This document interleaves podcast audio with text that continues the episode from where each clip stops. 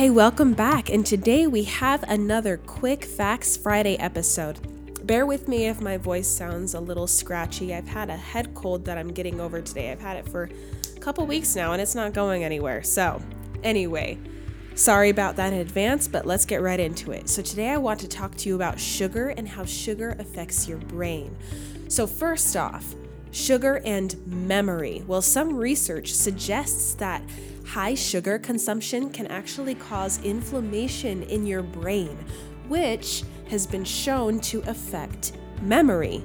A 2016 study published in Behavioral Brain Research found inflammatory markers were present in the hippocampus of rats that were fed a high sugar diet. But not in those fed a standard diet with moderate to low sugar consumption. Now, diets high in sugar also reduce the BDNF, which stands for the brain derived neurotrophic factor. And BDNF is a chemical necessary for the brain to process new memories and learn from them.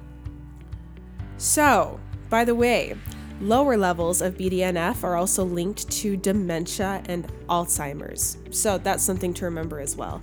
Now, good news, it's probably not permanent, and research has shown that memory problems induced by sugar can be reversed when you take sugar out of your diet or if you dramatically lower your sugar consumption every day.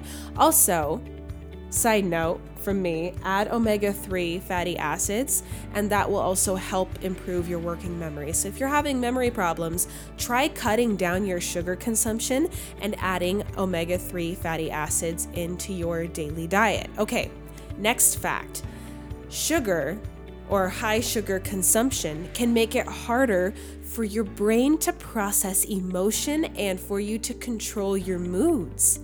Did you know that? Well, uh, elevated blood glucose actually has been shown in studies to impact our abilities to regulate our emotions. And one large study showed that higher rates of sugar consumption was strongly correlated with depression. Now, this same study, as documented in the Journal of Scientific Reports in 2017, also unexpectedly found that those with the highest level of sugar consumption were 23% more likely to be diagnosed with a mental disorder. 23%! That's crazy! Now, of course, we also know that sugar gives you a dopamine hit, right? Dopamine is a feel good hormone in your brain, which, you know, of course, this will make sugar become addictive and act like a drug. Now, people who are sugar addicted may even struggle to feel good without sugar. Now, a lot of people who are addicted to sugar don't even know they're addicted to sugar because it's such a big part of our diet every, you know, for almost every American nowadays. I'm in America. If you're not in America, it might be the same way in your country too. And this further increases your dependence on sugar for your brain to feel happy and create happy hormones. And for the same effect, just like any other drug that gives you a dopamine hit, you need more and more to get the same dopamine hit. Now, this becomes even worse because when you are getting a lot of sugar every day, it actually numbs your brain's sensitivity to overeating. Now, this is what I mean by that. Chronic consumption of lots of sugar regularly has actually been shown to damage your brain's anorexigenic oxytocin system, which basically, keeping it simple, is the sensor in your brain that tells you you are overeating. So it damages this part of your brain. And when your brain stops releasing adequate amounts of these hormones that tell you that you're full, you're just gonna keep eating and eating long after your body already got what it needed.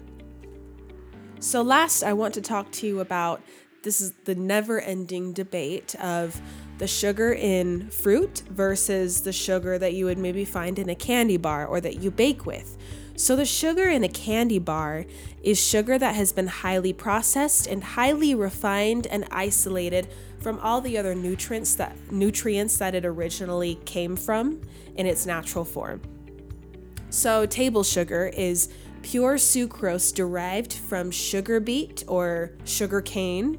And sugar cane is like it's a tall grass and the lower end of the sugar cane is a hard fibrous stalk and to me it kind of looks like it kind of reminds me of like thin bamboo.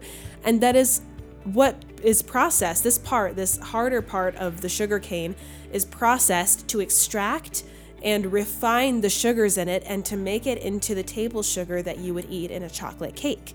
So sugar in fruit doesn't cause a surge of sugar in your bloodstream the way a candy bar would.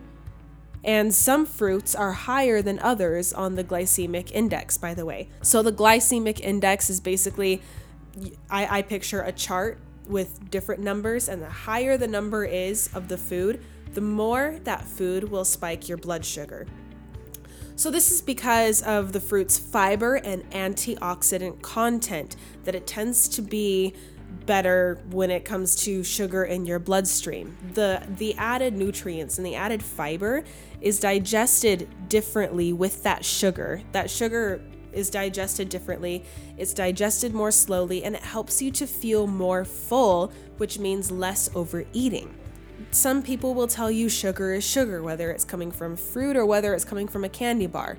No, that's actually not the case. Yes, sugar is sugar, but it's also with you know, what is coming with the sugar. That makes a big difference. So, also know about the glycemic index. It's not the be all end all. Um, there are fruits that are high, very high on the glycemic index. Their fiber to sugar ratio is not as favorable. Um, food that fruits that are lower on the glycemic index are berries, apples, citrus fruits, and fruits that are higher on the glycemic index are like watermelon, pineapple, and dates. Now, the glycemic index just helps us understand how different foods might affect our blood sugar, right? So it's a good thing to kind of get to know, but like I said, it is not the be all end all.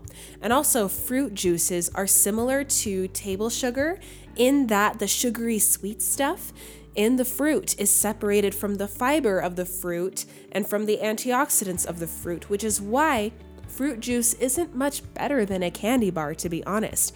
But I will say that eating a watermelon is still going to be better for you than eating a chocolate cake. I mean, come on. It's it's still fruit. It's still more natural. It's still way less refined. You know, when in doubt, always go for the most natural form of a food. That's going to be much better on your body, going to be much better on your blood sugar, and it's going to cause a lot more a lot less, I'm sorry, inflammation in your body. So, that's it for today, guys. I hope you have a great weekend, and I will talk to you next week. Have a good one.